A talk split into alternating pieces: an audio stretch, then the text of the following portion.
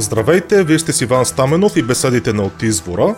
Мой събеседник в този епизод е историкът Любомир Радев.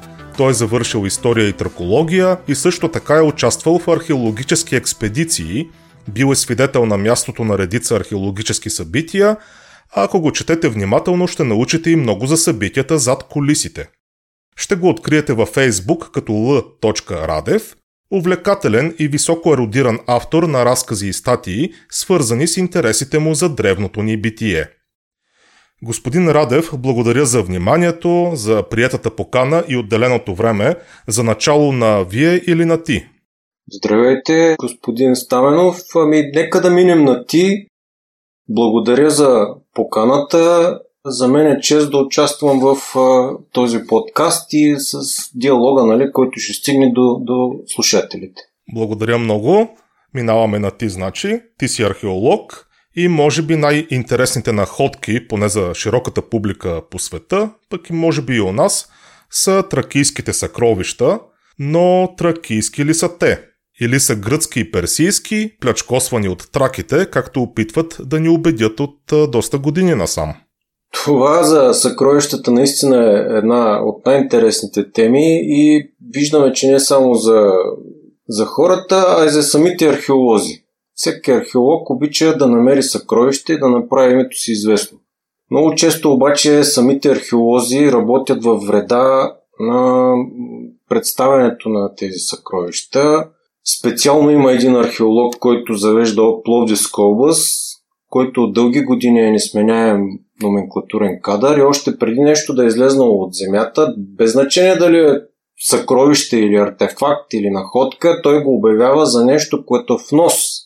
Нещо, което е произведено в други земи, не по нашите земи, от чужди майстори и най-често ги обявява или за гръцки, за персийски или за римски.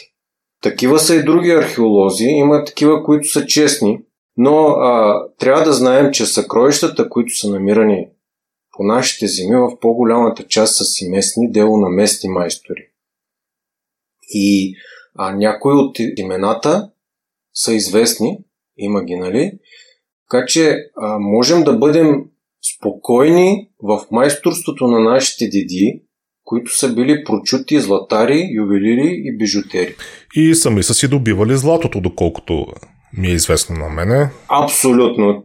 Абсолютно. Тук по нашите земи са едни от най-старите рудници за добив на, на сребро, на злато, като първоначално то е било открито, открити рудници, които са намирали така наречената жила, примерно златна, медна, и по нея са стигали в земята до един край или до възможностите им.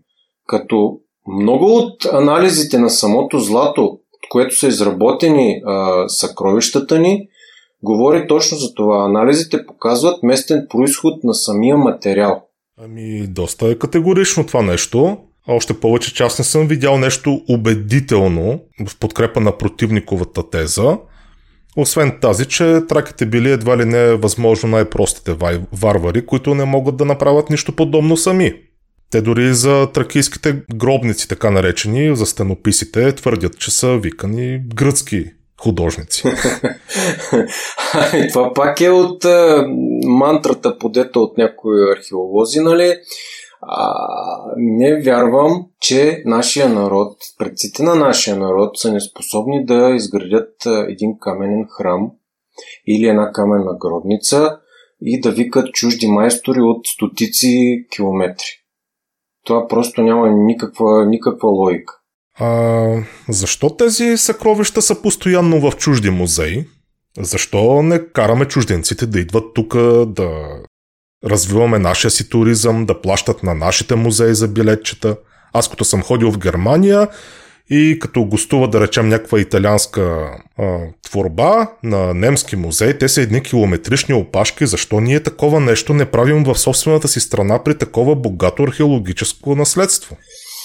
Темата е много болезнена за нас българите.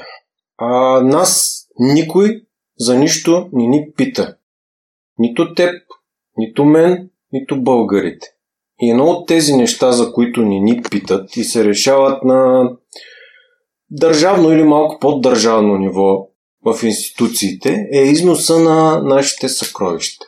Редно би било те да са си тук, в нашите музеи и трезори, където всеки един българин може да им се наслади и да почерпи вдъхновение от тях, когато иска. Те са си наши. За наше съжаление обаче, тази практика порочна, защото това е порочна практика и престъпление, още от времето на, на соца има такъв създаден порядък, нашите съкровища да гостуват на чужди музеи, в чужди държави, дори в чужди а, кон, в други континенти, а с години.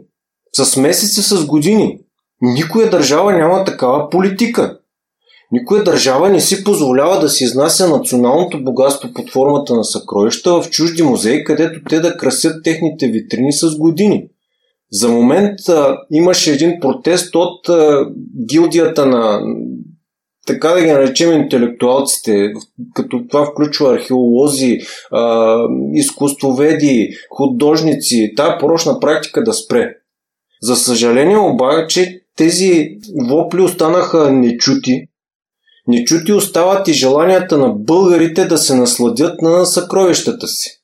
Това се превърна в една държавна политика, която е направо като престъпление и не, не виждам как би могло да се промени това без пряката намеса на, на нас, на, на българите. Те се опитват, според мен, да баламосват публиката, че по този начин едва ли не се е популяризирало българското културно наследство. Но тези неща в чужбина като тракийски и като българско културно наследство ли се представят или както говорихме в началото гръцки и персийски? Бил съм по чужди музеи, дори имах възможността в някои посещения да заварвам и български експозиции, витрини и трябва да кажа, че съм разочарован. Защото м- ние българите сега си мислим, че като изнесем, нали, обикновеният човек си мисли, че като изнесем в някоя държава наши съкровища, покажем ги и а, нашата култура, древна култура, ще добие популярност. Нали така? Така е според разбиранията. Ами не съм съгласен. Значи, който има интерес към нашата култура, според мен трябва да плаща на нашия музей. Точно така, но дори изнесени трябва, те трябва да носят а, някаква полза на, на, на България, нали така? В смисъл да... Да, да. да. да казваме, да, да, да си показваме културата като реклама един вид, да дойдат, нали, да видят цялата култура, като елемент от тая култура. За съжаление обаче а, на витрините и етикетите, които ги представят, много често те не се пишат от самите българи, които изпращаме съкровищата, а от местните музеи. И те пишат примерно Златно съкровище, а Древна Гърция, четвърти век преди новата ера. Или четвърти век преди Христа. Да. Кажи ми, кажи ми ти от позицията си на българин, каква полза има България от този етикет или от това представяне там? Никаква. Никаква. Точно това. Другия момент е, както може би са досещат и нашите слушатели, че а, в това нещо играят огромни пари. Първо, за изпращането на тези а, съкровища, всеки един музей трябва да плаща много голяма комисионна. Плаща ли се такава комисионна? Ако да, колко и къде отива? Никой не ни казва, няма никаква информация за това нещо. Никой не се отчита никъде. Човек остава с впечатлението, че може би чуждите държави или а, музеи дават пари, плащат комисионни, но те отиват някъде, където ние не ги виждаме. И това е страшно а, порочно, защото създава корупция. Другото нещо е, че през месеците или годините, които стои там експозицията или съкровищата, а музеите привличат огромен интерес. Билетите са ужасно скъпи, от сорта на 20 долара или 30 евро или дори повече. И м- тези пари отиват в самия музей. Не може ли ние да си направим постоянна експозиция и ние да ги прибираме тези пари, за да може да спонсорираме, примерно, археологически разкопки? Звучи логично и национално отговорно. Но точно тези, които всъщност а, първо твърдят, че това не са тракийски съкровища, а са гръцки или персийски. Всъщност те се държат като въпросните варвари и реално богатеят от плячкосано чуждо наследството. Не е точно чуждо, нали, но схващаш каква е идеята. Абсолютно. А, те имат, а, според тях, солидни аргументи за това нещо. Тъй като те ни изкарват а, чуж народ, който е дошъл тук от много далече и всъщност тези съкровища не били, не били наши. Те били на друга, по-стара цивилизация, която е изчезнала и всъщност ние нямаме право на тях като българи, а те трябва да принадлежат на света и затова всеки да можел да ги види. И това ги... Аха. Да, да. Така е.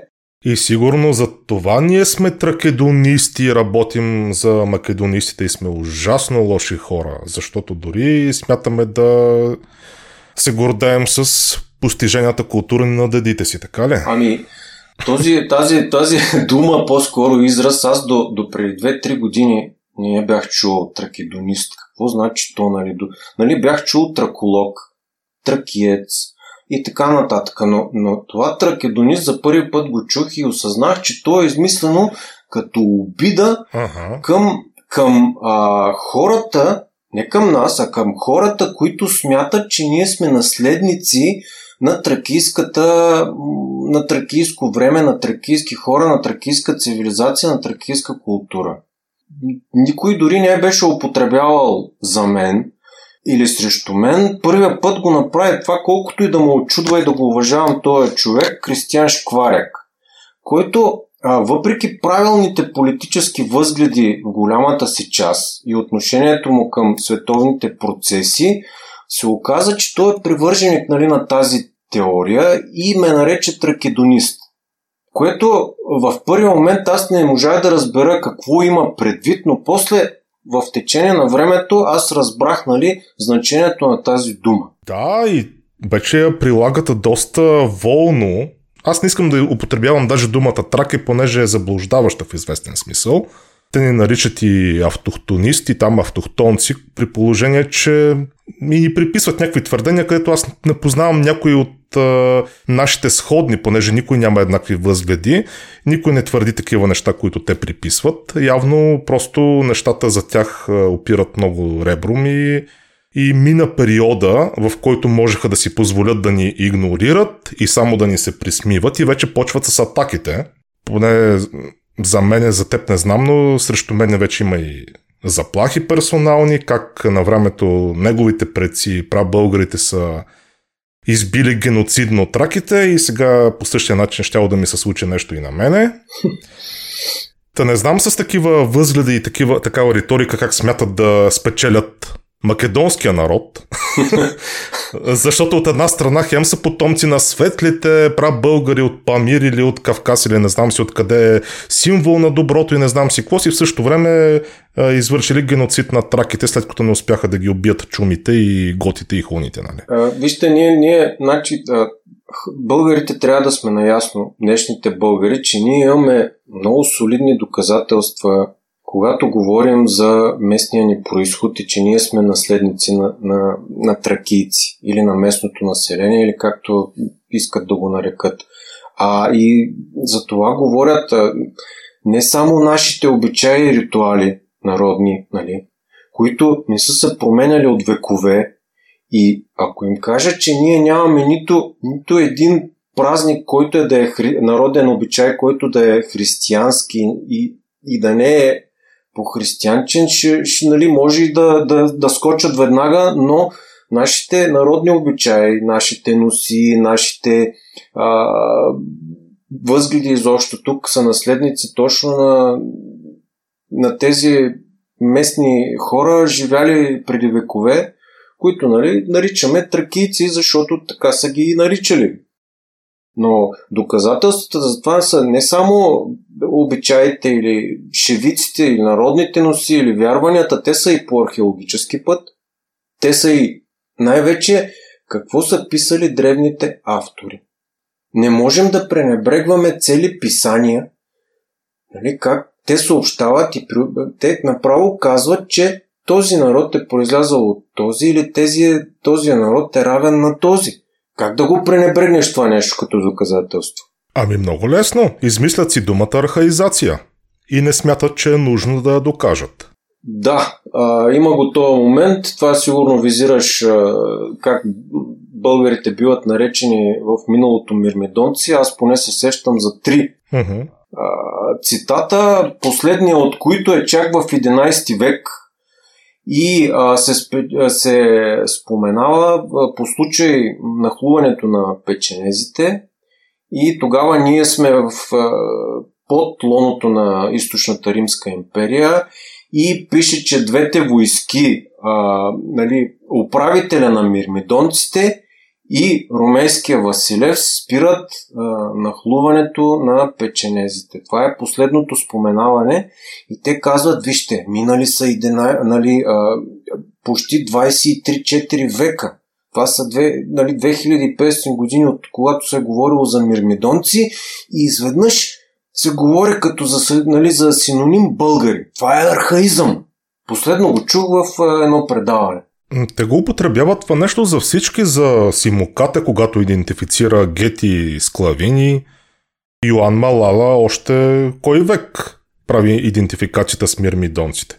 А между другото това нещо от него е преведено и на старобългарски. И преводача и автора на книгата българската няма възражения в наборното поле. Абсолютно. Това са такива, които а, всички са знаели кой народ към кои принадлежи. Хората са били сигурни. Както ние днес знаем нали, за съвременните народи, така и те са знаели къде от кои идват. Примерно всички знаем от кои, от кои народи са съставени щатите. Всички знаем нали, кои са съставени Франция и така нататък. Но можем да кажем всеки един от нас. Така и те са можели да го запишат с пълно право. Явно са имали право. Няма да разнищим тази тема в този запис. Аз ти предлагам да минем към... Да приключим с съкровищата, за да разберат нашите... Нали? Да, да, нали, с тази тема.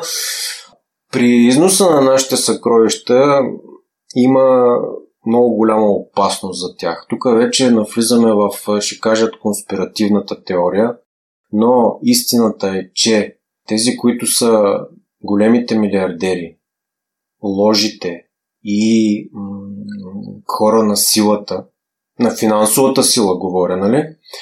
Те всячески искат да се докопат до тях. Спомням си, нали, този случай, който разбуни тогава цялата държава и не се казваше, който Роквелер е кацнал тук, е поискал панагюрското съкровище и Тодор Живков му го е предал, без да кажат гък нашите, като по принцип всеки капиталистически враг беше враг на комунизма. И ние нямахме право да общуваме, да им предаваме каквото и да е. Да. Как е станало така, че той е каснал, нашите са му предали съкровището и той го е държал години и чак след намесата и заплахи той го е върнал с почти 2 кг по-леко. Обяснението било, че ние не сме записали правилно грамажите и така нататък, което е абсурдно и още тогава се изрази съмнение, че то не е върнато истинско направи се един тест в лаборатория, но за мен тези тестове не значат нищо, защото те що могат да подменят изборите в една от най-големите страни и да влияят на всичко, какво тук значи някакъв си тест. А, изпращането на съкровищата ни в чужбина е много опасно, защото никой не знае какво става вечер в тия музеи, какви хора се допускат а, след работните часове. Вече има много финни технологии, които могат да копират самото съкровище, дори майстори са викнат да работят с месеци, да го подменят. А, и аз смятам, че една голяма част от излизалите наши съкровища са подменени, казвам го нали, съвсем отговорно, и ние не знаем какво става с тях и дали това не е по заповед на същите тия финансово силни хора, защото българите може би не знаят, в момента една голяма част от нашите съкровища ги няма. Те са на експозиция в две страни САЩ и Канада. И ще стоят там много дълго време. Ние нямаме никакъв обзор, никакъв а, контрол на това нещо. И това е направено с спомосъществователството на фундация Америка за България. Една чужда фундация, принадлежаща на чужда държава, се разпорежда с българските съкровища. И нас с теб или с българите никой не ни е питал. Искаме ли нашите съкровища, едно от които е Боровското, ти знаеш колко е изящно, да не изреждам част от Рогозенското и прочее, ги няма. И ние не знаем къде са, какво правят там, кога ще се върнат и под какъв вид ще се върнат. И това ме вбесява. Обаче в същото време има палиативна такава пропаганда, че това, което се смята по цял свят за аварско съкровище от Унгария, което в Австрия, мисля, че в момента, го изкарват там. Прав българско, това е нашето съкровище, едва ли не, езика върху него е нашия език и така нататък. Има го и това. Има го и това. Да. За съжаление има го и това. Нещо повече по темата за съкровищата или да продължаваме смело напред? Ами, то казахме каквото имаме. А, трябва да кажа, че сега съм възмутен. Днес, примерно, чух една новина, че са след множество сигнали за иманярстване са открили една могила в област Хасково, която по всички признаци вътре може да има изрисуван храм, защото на повърхността се виждат следи от различни бои и охра. И ние, нашата история, археология, държава е изпаднала до там, че да не може да намери 25 000 лева, за да се започнат спасителни разкопки. А това е нещо абсурдно, нали? Не 25 000 лева, не 250 000 лева, а 2 милиона и половина държавата трябва да даде на момента веднага. Тук говорим, че вътре може да има нещо от сорта на Казанлъшката могила или Александровската могила. А ние сме изпаднали в положение, което не мога да отделим а, извинявай, една заплата на висш държавен служител на месец. Скандално е. Жалко е. Е така и по моя край в Плевенско. Дълги години местните хора писаха за едни могили до всички възможни власти, поне доколкото знам, понеже аз рядко си ходя, да обърнат внимание, понеже там наоколо работят такива тези, които взимат земята арендаторите. Ще стане нещо с тези могили, а те бяха няколко подредени почти като съзвезди, ако ги гледаш от високо. И просто в един момент тези могили бяха изравнени, ти казвам, не мога да разбереш къде са били. Кой е ходил там? Какво е намерил? Намерил ли е нещо? Официално ли е било? Никаква вест. Никой не ти дължи обяснение. Най-жалкото е, че а, новите управници или неолиберали не хаят за това нещо. Когато ние кажем, че от древността до днес има над 100 000 могили, нека да не ги наричаме само тракийски. Те има и от римско време, има и от по-късно, и от средновековието, има и от праисторията. А ние имаме на нашата земя, само в България, не говоря за Балканския, над 100 000, в които, както ти казваш, някои са изравнени, за да не пречат на земеделската дейност. Други са унищожени от археолози, други от иманяри и в момента са намалели на половина. А когато ние кажем, че а, имаме 50 или 60 хиляди могили, тези неолиберали започват да се подиграват, да усмиват и да се хилят, което а, искат да кажат, че ние нямаме толкова, не са чак толкова, може би 1000 или 2000 и стига сте ревали толкова за тия могили. Абсурд! Пълен абсурд! Еми, това са отрудани нихилисти за мен. Точно! Нихилисти. Добре, ние имаме държавен бюджет, който е десетки милиарди. Как така държавата, аз не мога да си обясня, как така не може да отдели от този държавен бюджет за толкова богатата ни култура, история, археология? Винаги нищо няма пари. Археолозите копаят с бюджет като 20 000, 30 000, 50 000 и се радват, ако им ги отпусне общината. А тогава това не е наш бюджет.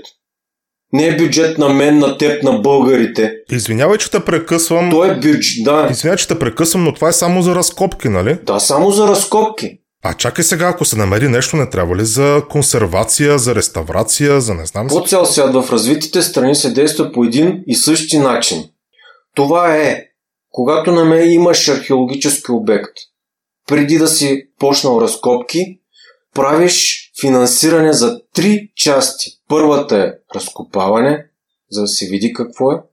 Втората е консервиране, защото а, тези неща са много влиятелни от времето, от. А, uh-huh. Не само от времето ми, от, от една стихия е достатъчно да го унищожи, защото то вижда бял свят след векове. И третия етап е експониране и социализиране. Тоест, без да са започнали те финансиране, без да имат финансиране за тези три етапа, аз съм бил в чужбина и там са, нали, така работят, те не започват разкопки. Ако трябваше сложат охрана, която да охранява обекта, ако трябваше сложат нещо за граждения, но докато не намерят финансиране, те не го почват. В Дания, примерно, е забранено, защото казват, ако ние сега разкопаем могилите, които имаме, нямаме технологията, която да ги съхрани и опази. Тук могилите се копаят на конвейер. Имаше един археолог от близкото минало, който почина. И а, аз съм работил при него като част от екипа му. Той нямаше могилата за нищо. Разкопаваха се с багери до задирането им, унищожаването им. И ако видиш сега неговите обекти, които не, не е намерено средства за консервиране, те са почти унищожени. Нека, примерно, ти знаеш какво е Тюрзис, нали? Така. Да, Тюрзис е владение, династичен дом на местен тракийски владетел. Това е точната дума. Броят се на пръстите на едната ръка, които са локализирани. Още повече има малко разкопание. Един от тях е Кози Грамади, които той е резиденция направо на местния тракийски владетел. И там е единственият Тюрзис, а, който беше разкопан от Иван Христов. Две години се копа, ако не се лъжа, и в момента е изоставено всичко на произволите на времето, хората и стихиите. И това нещо, ако ти отидеш, то се намира на върха на Средна гора, същинска Средна гора, до връх Фенера а, и връх Кози Грамади, а, ще видиш една ужасяваща гледка, която ще те натъжи много и ще те ядоса. Защото ние не отделяме средства не само за разкопаване, а за консервация въобще, което унищожава а, това, което археолозите изварят на повърхността. И след време, след няколко поколения, те ще ни заклеймят като варвари.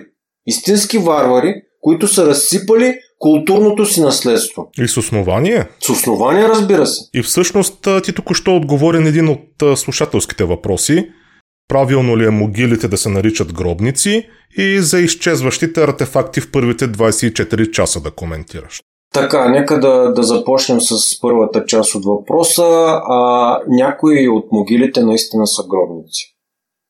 В тях има кремации, редки случаи има и трупополагане, има и гробни камери, като стандартната гробница е нали, коридор, наречен дромос и гробна камера с ложи.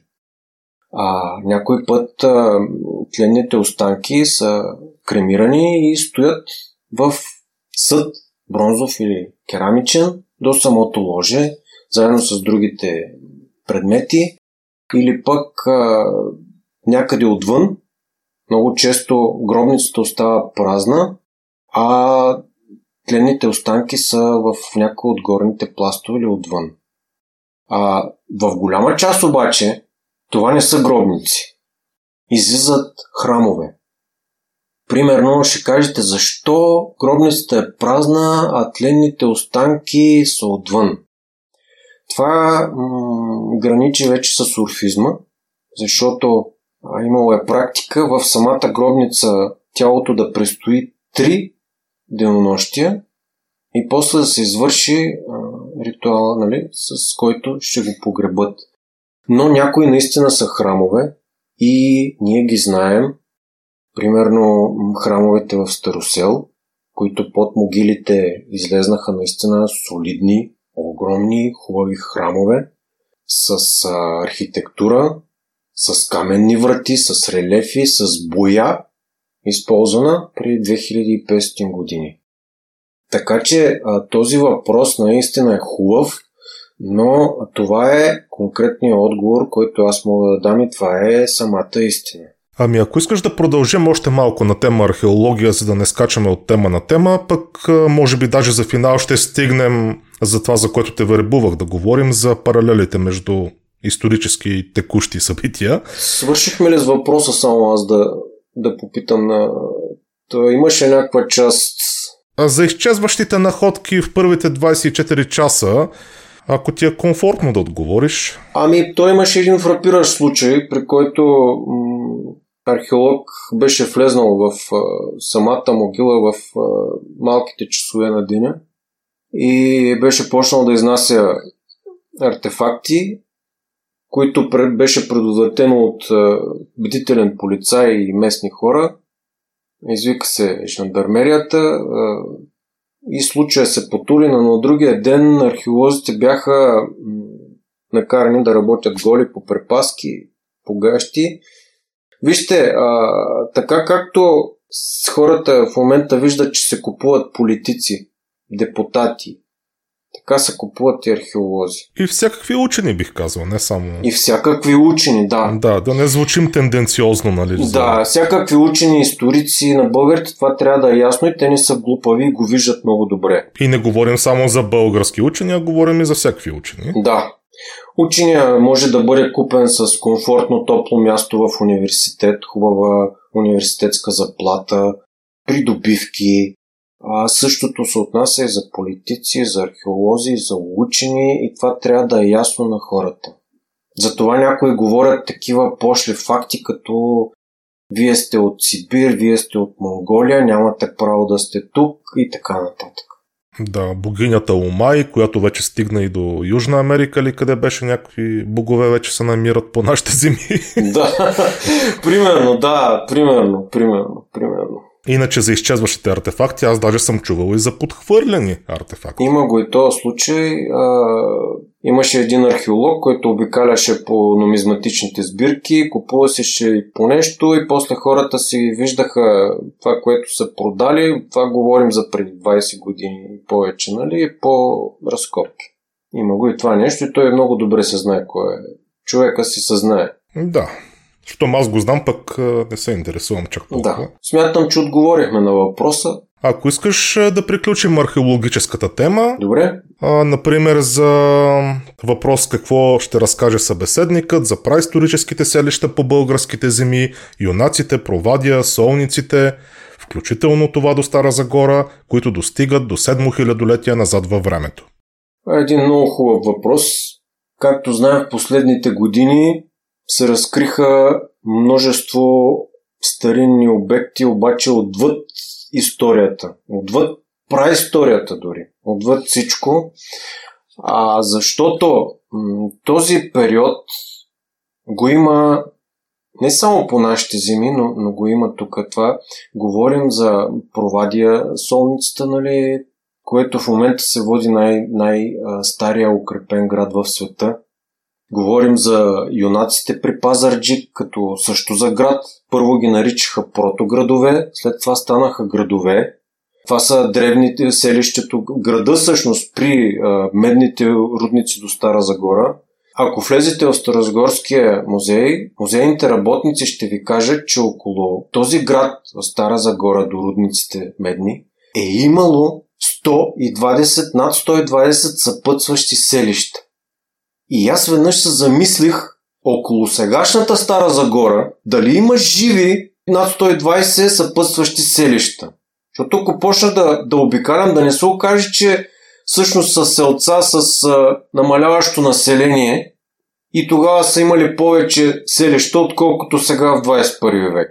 Защото тези разкопки, които се правят и това очудващо, нали, че преди хората от честото хилядолетие прино са имали каменни стени за отбрана с сложна фортификация. Това никой не го допускаше до сега. И трябва да ви кажа, че тия селища не трябва да се разглеждат както до сега, самостоятелно.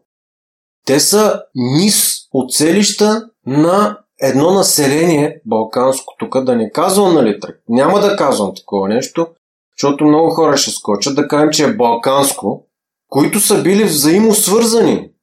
Имаше един археолог от, от близкото минало, Петър Детев, който обикаляше, изследваше праисторическите селища от Тенеолита и Палеолита и по реките, защото те главно там са били Марица, Тунджа и Арда.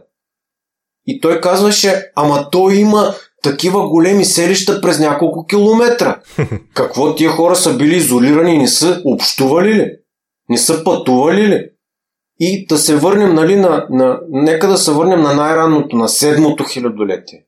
Можем да ги изболим на, на пръстите на едната ръка, защото те са много повече, но хората ги знаят. Това са Слатина до София, които, нали, те даже откриха там артефакти, къщи, огнища, предмети на бита и така нататък. Другото е Оходен, което след като има храми къщи, не знам защо го наричат лагер на събирачи. Какъв лагер на събирачи може да е това, когато ти имаш храми къщи? Значи ти си отседнал там. Да. А, същото се отнася за, за провадия солниста. Тия хора са се укрепявали. Защото хората, съседите или нахлуващите чужди групи са искали да им вземат богатствата. Има един пак от 6-то хилядолетие, те даже не могат да го датират, който се намира в водите на язовир Тича. И когато има суша през лятото, той изплува, археолозите могат да направят малко разкопки, докато заволи дъжда и язовира го покрие пак. Юнаците, което вече е много проучено, нали? И всички други, които, които изредихме, но те не са сами. Те са поредица, което е било цялата територия е била населена от малки и големи селища. И е като точно през средновековието при, при заплаха те са състичали там, където е укрепено.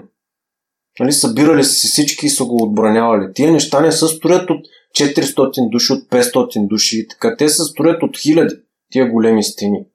И Откриха се напоследък с тези магистрали, които строят различните ни управници или се опитват да ги строят. Те станаха легендарни. Множество селища, които са от 7, 6 и 5 хилядолетие.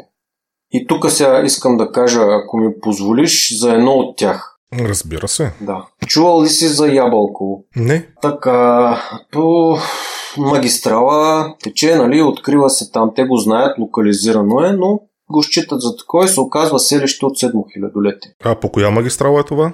Това е село Ябълково, виж го, а, Хасковска област. Хасковска област, което е близо до Марица. Така. Тоест и магистралата, нали ще е тази. Така, път магистрала няма значение. И започва моя колега, Лещаков, мисля, че беше отговаряше за... Той е опитен археолог, има много зад гърба си. И започват едни удивителни открития от 7-то хилядолетие, като те ги датираха вече а от 6350 до 6100 в този диапазон, но, но все пак е 7 хилядолетие, е започнало развитие на едно селище точно там, до Ябълково. И започват едно след друго уникални открития, които няма кой да ги съобщи. Няма кой да направи една пресконференция за да ги съобщи на българите, защото Единия казва, ула, мано тая археология ни ли ви писна, трябва да върви проекта, трябва да върви пътя, трябва да върви еврофинансирането. Той казва, ма ние направихме много епохални събития, които променят историята. И казва, цялото селище е било укрепено с каменни стени, камъните са били споени с глина. Това връща 2000 години по-рано каменното укрепление на Провадия. А датировката не е оспорена, така ли? Не, те са направили датировка, защото трябва да направят датировка, след като оттам ще бъде, ще минава пътя, те няма да имат втора възможност. Да. Така, с три рова. Средновековните крепости замъци имат един-два рова. Те са направили три за защита. Там няма солни слитъци, няма медни слитъци, няма нещо, което да е като ресурс, като кремъка при Разград, восъчния кремък. Но тези хора са си живели доста добре, били са богати. А средният ръст на мъжките скелети, които е намерен, е 1,80 1,85 Това го пише самия Лещаков археолога.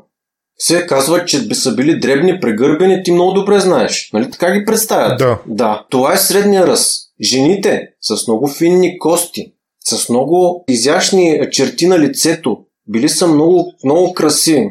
Мисля, че четох за тях някъде нещо. Да, имаше една статия излезнала и който се интересува археология... Мисля, че пък жените бяха 175 см ли беше средния ръст? Да, там някъде 165-175 в този диапазон, нали? като днешните, без никаква разлика с днешния ръст. Даже над средния за днешния ръст. Да, да, да, да. Сетих се. И те са плавали по Марица, предполага се с салове, вътре откриха а, бивни на, на слон, кости от носорог, штраусови яйца в къщите на тези хора. И нефрит.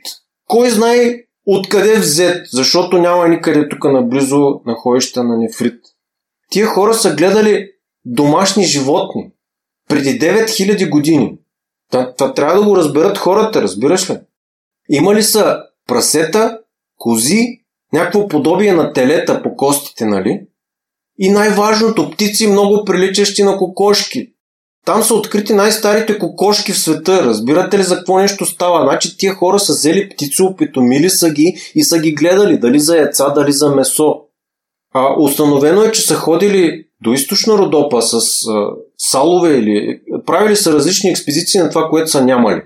И са добивали мед открито или търгувайки с местните жители и са го носили обратно в а, Ябълково, в селището.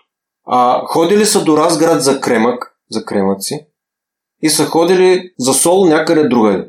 Е, това вече нали, а, било сложно. А как са ги пренасили? С какви транспорти средства? Предполага се, че колелото не е било измислено. Това само се предполага. Товарната сила също и костите на тези хора а, говорят за изнорителен физически труд. Тоест всичко, което са носили, най-вероятно са го дърпали или на гърба си.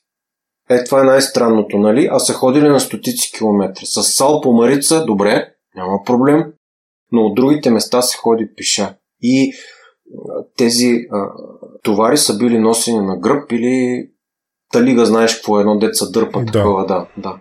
И всъщност търгували са с два ми, м- минерала, които са ги взимали от някакви други търговци. Лазурит беше единия, с синя боя са се украсявали по телата. Страшна цивилизация. Никой не знае за това нещо. Като археолог ме боли. Тези хора са си правили и, и питиета. Познавали са гроздето, познавали са ечемика. И те са си правили, да кажем, първично вино и първична бира.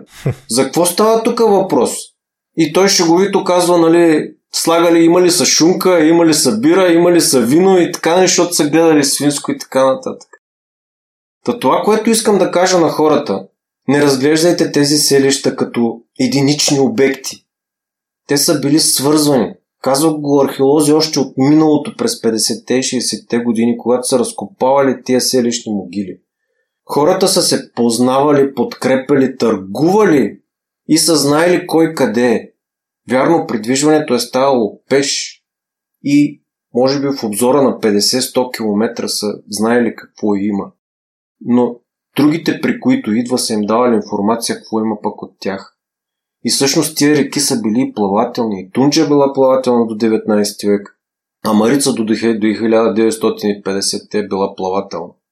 Така че по тези реки те са плавали, странствали, са обменяли много стоки. Иначе няма как да си обясним рок от слон, бивна от слон, кост от носорог и яйца от штрауси. Както и във всяко наше селище, всеки археолог ще ти каже, че са намирали миди от Средиземно море. Как става тая работа? С търговия, с познанство, с социално включване. Да. Да отметнем още един читателски въпрос. Ясно е, че няма да има в този епизод време за всичките. Ако имаш желание, може още един запис да направим по-нататъка неопределено време. По-нататък може да, по-нататък може. Отплеснахме се доста пъти, но то просто трябва. Давай въпроса. Последен читателски въпрос, мисля, че е във връзка с това, което говори до момента. Понеже в Фейсбук си известен и като коняр, така запален, много снимки имаш с кончета. И въпросът е кога се появяват конете по нашите земи, защо в училище продължава да се преподава, че българите са отлични ездачи, но това сякаш не въжи за местното население? Това е хубав въпрос и трябва да ти кажа, че всички историци, почти, почти всички историци и археолози, които познавам, те не са ездачи. Може би познават конете от някоя конна база, или са ги гледали, или са ги снимали. Аз не съм от тях. Аз яздя, имам кон и а, съм запознат с ездата, с ездаческото изкуство, с конете. Жестоко е да се произнасят хора, които не познават конете, не могат да му различат кое му е изпражнението, кое е конско, каква е грижата за коня, как се язди и какво е отношението между коня и човека. А, това ме натъжава силно, защото те говорят, но не знаят. И аз, примерно, не разбирам нищо от цимент, от строителни услуги, от а, електроника, но не хоря да говоря наляво и надясно за, за цимента, за електрониката, за електронните услуги и така нататък. Ето и аз във въпросът и задал въпроса като за коняра, за което извинявай. Може би по-точната дума е ездач. Да. Поправям се веднага. И коняр, и коняр, и ездач. Но аз имам забележка към колегите историци и археолози, които не яздят и не гледат коне. Те говорят много, обаче нямат практика, нямат опит. И не знам защо се пренебрегват всичките тия извори от древните автори, които казват е да фанем Омир, примерно. Той какво казва? Ей, там и Сочи, нали, на запад от Троя, са тракийци коневъдци. Херодот какво казва за гетите? Всичките са конни стрелци. Ама това са конни народи, това са описания на конни народи. Как така един автор ще ти каже всичките са конни стрелци, ти ще кажеш, ма те не са познавали толкова коня или ездата. Да. То е смешно. Аз просто не знам ти извори, не ги ли четат, издадена са хрестомати, има извори за история. Тракийския конник прословут, стенописите в а, така наречените гробници, могилите. Да, трябва да, трябва да разберат а, българите, че нашите деди в античността и преди това са били конници, конен народ. И не само българите са конен народ, и скитите са конен народ, и тракийци са конен народ. Така че не е уместно да се приказва за, само за, че българите били конен народ, тракийци не са или така нататък. Не, всички извори, всички изображения по вази, ако щете, а, по гробници или по храмове, всичко говори за един конен народ.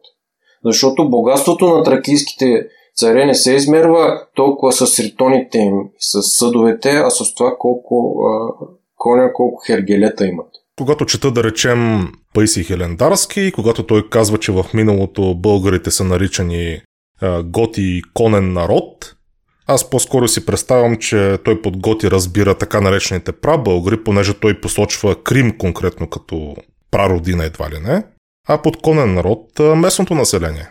Именно, но във всеки случай не е Германия, защото германите всички са съгласни, че те не са конен народ. Па и си под Готи не разбира германи в никакъв случай. Той по-скоро казва, че сега ги наричат татари, понеже сега живеят в Крим татари, нали? Но изобщо не става въпрос за германци. И аз съм на това мнение. И аз съм на това мнение. А, нека нашите слушатели, нали, българите, да знаят, че тук, на нашата земя, за мен е обязден, опитомен коня. Познаваме го от пещерните рисунки, когато са ги виждали и са ги рисували, при добри стечения на обстоятелствата са ги хващали, за да ги едат. Но ние имаме ордовиза. Това е едно селище, което е от четвърто хилядолетие, т.е.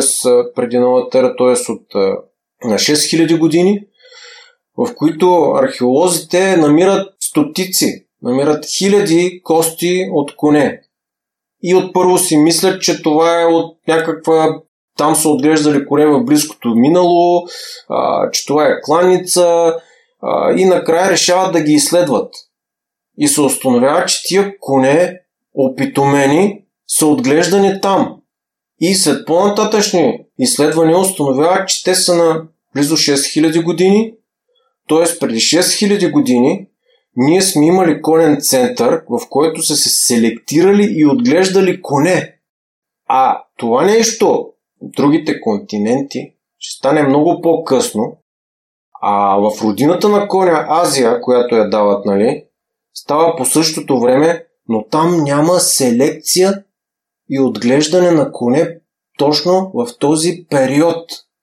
Тоест, можем да го, да го заявим в прав текст, за да го знаят всички, че селектирането, опитомяването, отглеждането на коня е ставало точно тук на нашите земи. Въртят, сучат, обръщат се, но да изкарат те от четвъртото хилядолетие конен център. Призовавам ги всичките от всички континенти. Изчерпахме ли този въпрос? Ами, смятам, че смятам, че да.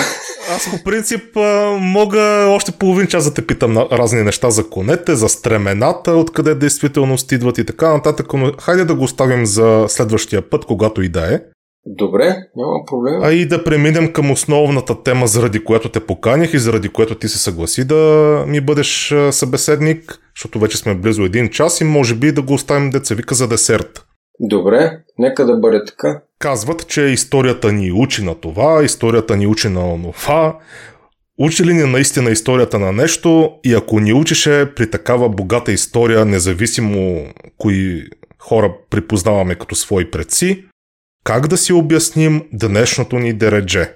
И използвам турцизма дередже не за друго, а защото положение ми се струва твърде абстрактна дума, пък битие малко високопарна ми идва. Та, мисля, че и ти разбираш какво имам предвид под дередже. Абсолютно. И всеки ще разбере. Абсолютно. Да. Ами, днешното ни дередже всички си го виждаме и всички си го знаем. Всички знаем, че в момента се опитват до голяма степен България да я превърнат в колония. И тук вече идват историческите паралели. Какво значи колония и в какво точно се изразява и защо трябва да се пазим и има ли нагледни примери в историята. Има, разбира се. А, мога примерно да кажа от гледна точка на Римската империя. Как правят те една колония? Една колония решават, примерно, че тази земя, тази държава, това царство им трябва. Как става по най-бързия начин? Пращаш легионите. Ама ако те имат и те силна войска, не е ясно кой ще победи и колко жертви ще дадете и колко разходи ще има това нещо. Затова какво правят? Ако там е град, държава или градове с демократично управление, като Ати, например, създават една партия, проримска.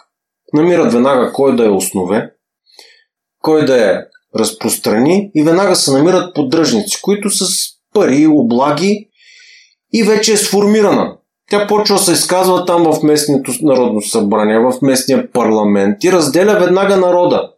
И когато народа е разделен, много по-лесно могат да, да го завладеят и завземат.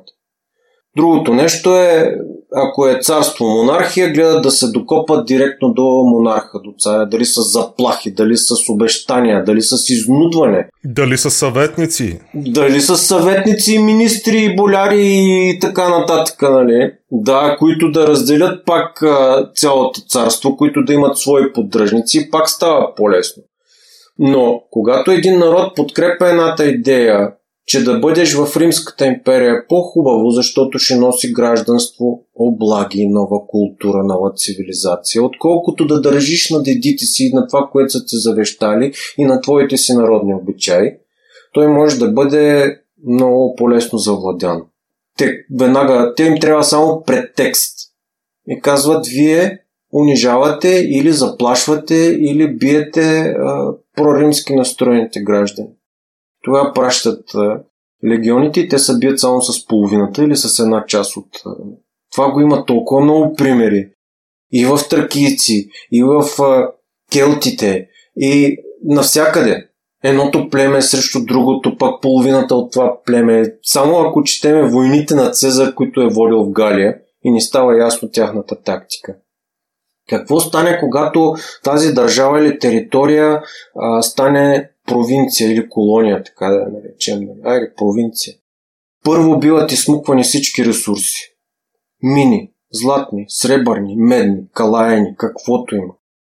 Пристанищата почват да плащат такса на империята, а младежите и мъжете почват да служат в римската армия и тази държава се обезкървява. Всички данъци, които могат да ходят, се стичат към римския управник или така нареченото колониално управление и те изчезват или пренасочени към империята, съюза, или насочени към администрацията римската.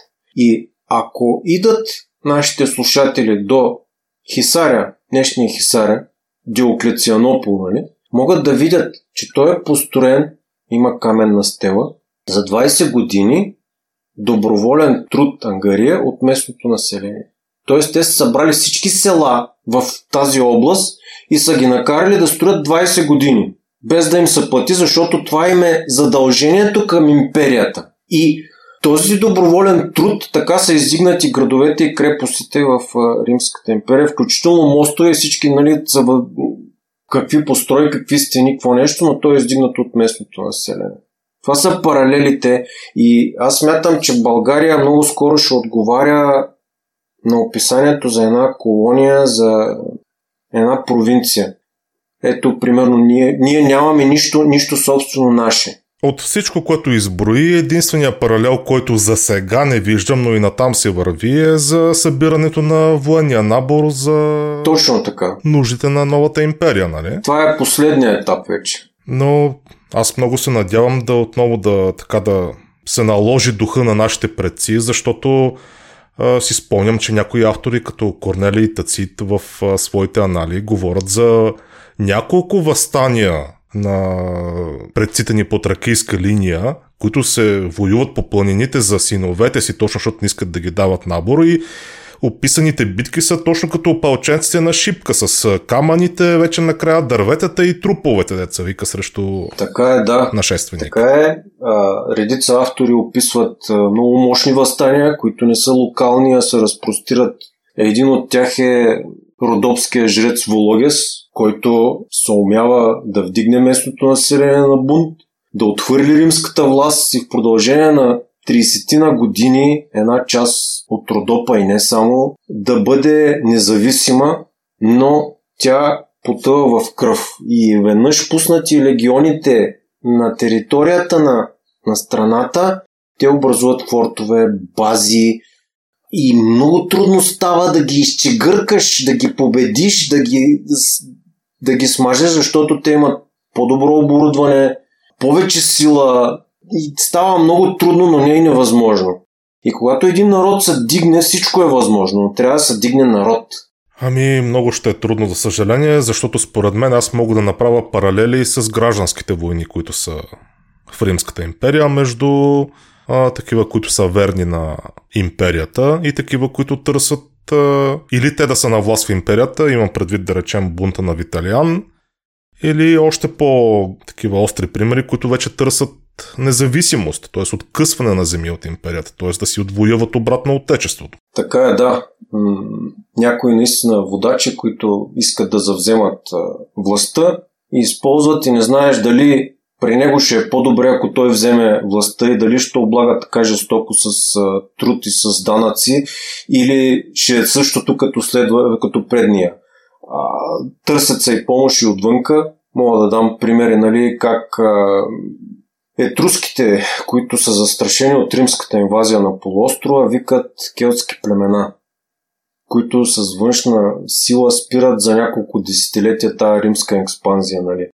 Но правейки прочит на историята, трябва да си в много добри отношения с някой, за да го извикаш на помощ. В момента не знам България с какви отношения, кой ни обича така, че да дойде на помощ, нали? Примерно казвам. Към днешна дата не съм убеден, че решението е военно. Според мен в момента българите са царе на мирното и кротко неподчинение. Бе, говори си, там не ми пречеш, па ние ще си правим каквото си знаем. Да, абсолютно, абсолютно. Нали, изключвам такива по-пишни прояви, като на скорошните протести за мир, които също трябва да ги има, защото са някаква един вид демонстрация нали, на ясна позиция. Но в крайна сметка при нас действа това Говорете си, не ми пречите. Да, прочутата българска пасивна съпротива. Да, така беше и за ваксините терора, така беше и за други неща в по-ранни години. Да. Не знам дали ще дочакаме да, да падне тази империя под тъжеста на собствената си гнила основа и крива конструкция, не знам. Ти ще кажеш, ако, ако можеш да дадеш някакъв паралел такъв в историята. Ако една империя е потънала в разврат, в неконтролируеми харчени и удоволствия, тя неминуемо следва своя път на гибел, но това отнема дълги години и векове. Да. За да се разпадне. Няма да стане за 10, за 20 години, за 30 години. Покварата на тази империя не е от вчера и оня ден. Именно. Именно. И всички знаем коя е покварата и как настъпва как иска да промие виждането ни, възгледите ни, най-вече това на нашите деца. Сега в момента губим, още не сме загубили, но губим нашата си валута, нашето си платежно средство лева. Нали всички казват какво толкова. Обаче като дойде Рим, примерно империята, ти губиш и собствената си валута.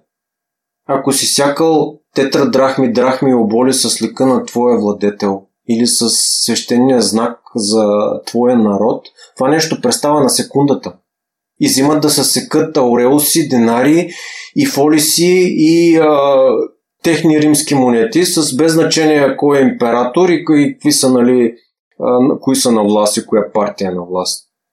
Така че ти губиш и това. Това е страшен паралел между другото. Да си загубиш собствената валута е било нещо много покоряващо в древния свят. Ти губиш емблемата си. А сега губиш всичко, защото тези пари на чужденеца на покорителя ще бъдат програмируеми, електронни и ако са единствено те и дори няма пари в брой или е силно ограничено наличието на пари в брой, реално те могат да контролират какво да купуваш, какво да продаваш, дали ще живееш, дали няма да живееш и така нататък. Имен. Имаш там някакви пари, ако слушаш, може да ги харчиш, ако слушаш, ако ли не, каквото направи Трюдо с камионджиите в Канада. Точно така, прав си абсолютно, Иване. Моето мнение, макар да никой от нас да няма все още поглед върху тези цифрови пари, но можем да мислим и можем да видим заплахата, която идва с тях. Защото ние няма как да ги контролираме. А могат да бъдат контролирани от други. Това е най-страшното нещо.